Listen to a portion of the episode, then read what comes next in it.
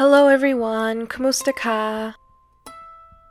Welcome to today's episode, which, as you may have figured out from the title and description, is going to be another interlude episode.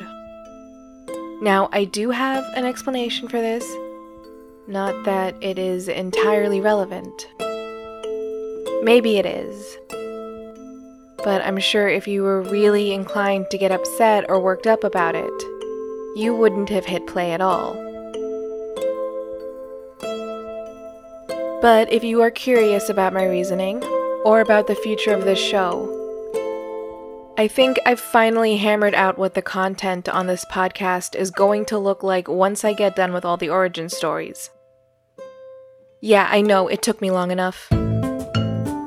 Don't look at the start date. Geez, guys, I never claimed to be anything better than a hot mess. To get back to the point though, these interlude episodes do have a place in what the podcast is going to become. Considering this show is supposed to have a personal element to it, maybe I don't need to explain that. Maybe I've always had the right and reason to borrow some airtime to toss my thoughts out there.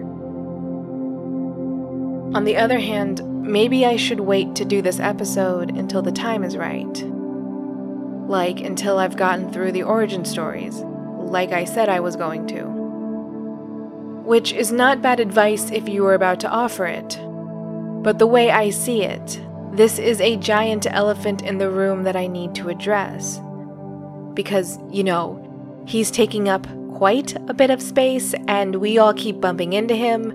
Then he tries to move, but he just ends up in my way and I bump into him, which just makes a mess as he knocks over a bunch of stuff. Whatever, you get my point. Here's another one. Despite his very obvious presence, no one has said anything about him. Does that mean I'm the only one who sees it? Or maybe is it in their line of sight and either they don't know what they're looking at or they've been reluctant to point it out? Or they just don't want to go through the trouble? But all of that would be their business, though. Meanwhile, I'm stuck here obsessing over mine. I see it, and it leaves me figuratively sweating bullets, anticipating a very harsh chastisement of some sort. As a normally anxious person, this reaction makes sense to me. And in all likelihood, you won't be able to convince me otherwise. I've really never been all that reasonable.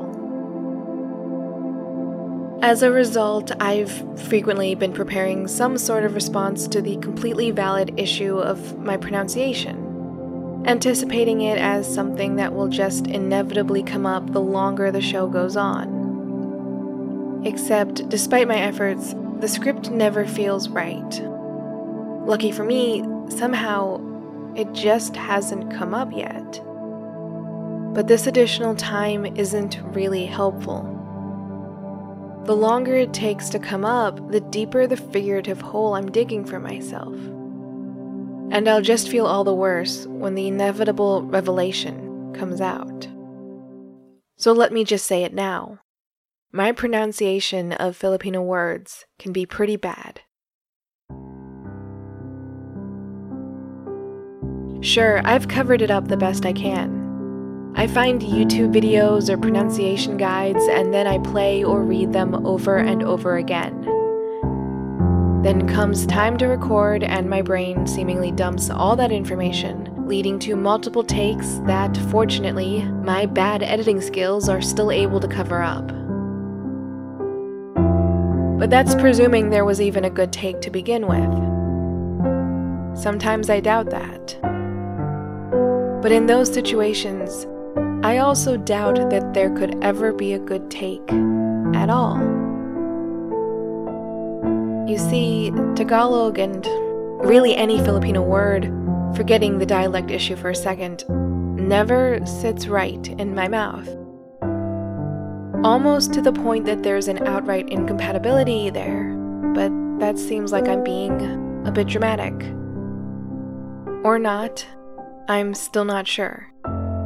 Okay, you might be saying, that's to be expected. Tagalog is a foreign language for you, you might be thinking. You were born and raised in the US, so English had to be the priority. Fair enough, I guess, but I think you're missing the point I didn't directly put out there. Tagalog shouldn't be this foreign of a language to me, should it?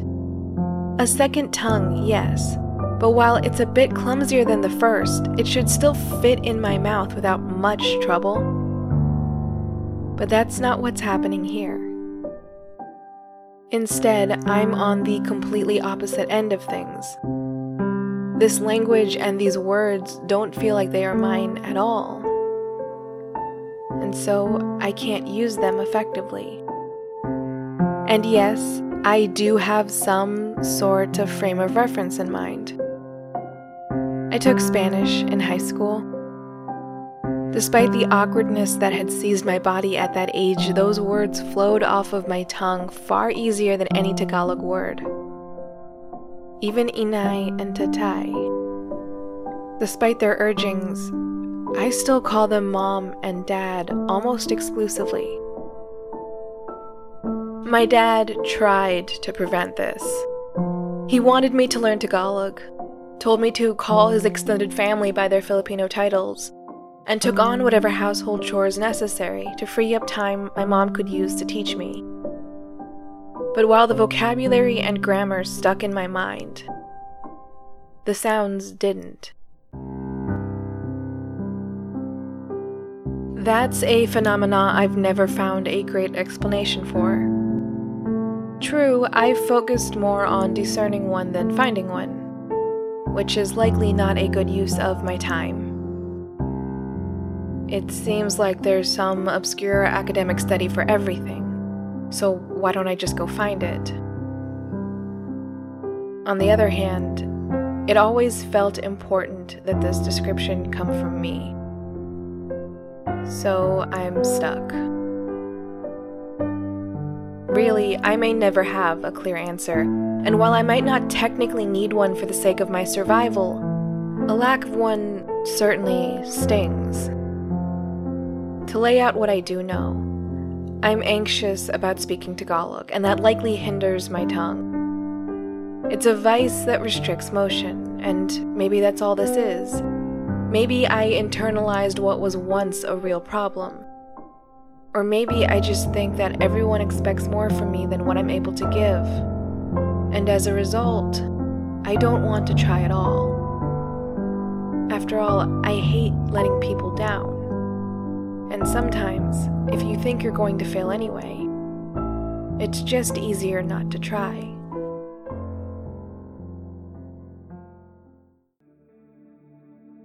It's not that anyone has pushed this thought onto me or fueled it in any way.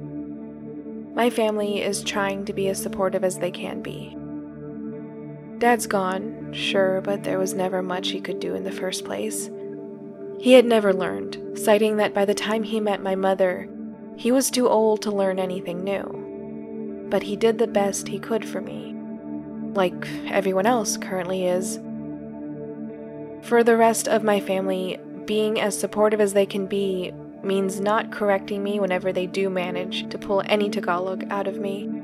I'm sure they think that drawing attention to my mistakes was really what caused the problem, despite the fact that I already know and have figured out on my own that I have these tendencies.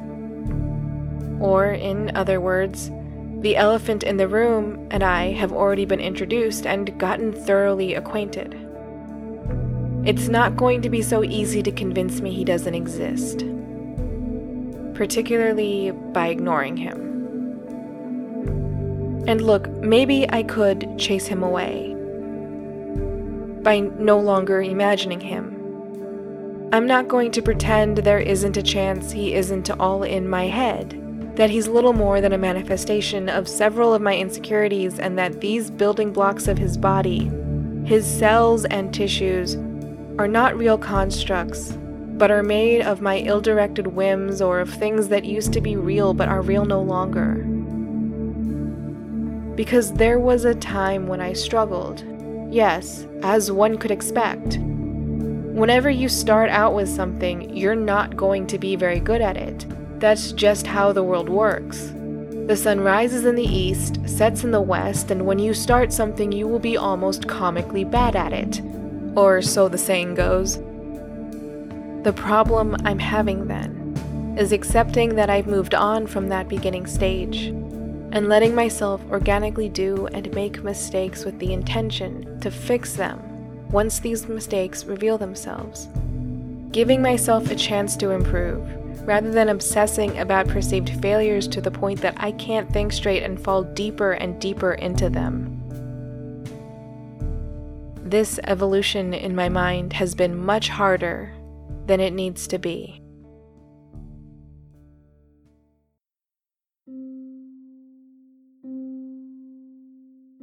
Have you ever heard of the imposters syndrome?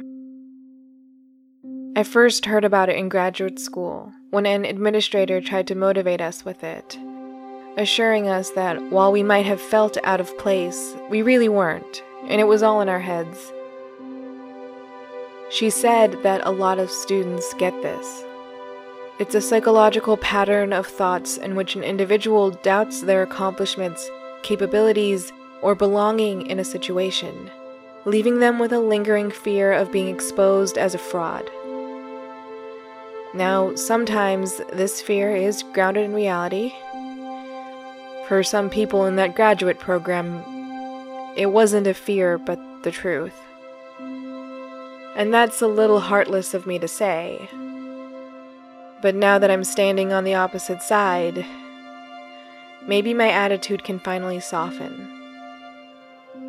Because maybe this is imposter syndrome. Maybe I'm just convincing myself that I have no place speaking these words and fear that if I do, I will be exposed as the outsider I really am. Maybe, and I don't like this thought, maybe it is real.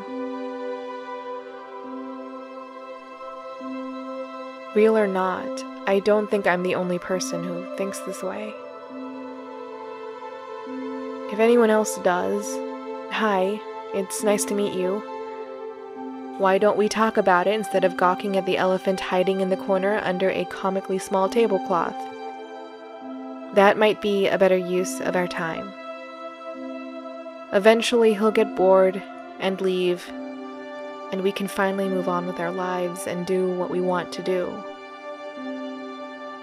Like speak the language that we think is rightfully ours in some small way, without fear of our own failures.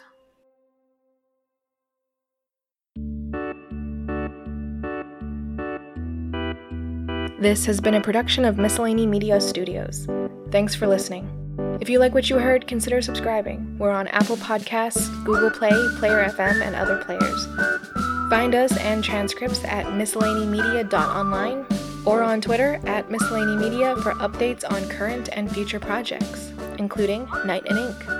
Do you want to maximize your productivity? Do you want to create all the things while balancing your day job and personal well being? Let our hosts sort through the advice across multiple dimensions and bring you the best. And the worst, if it's funny.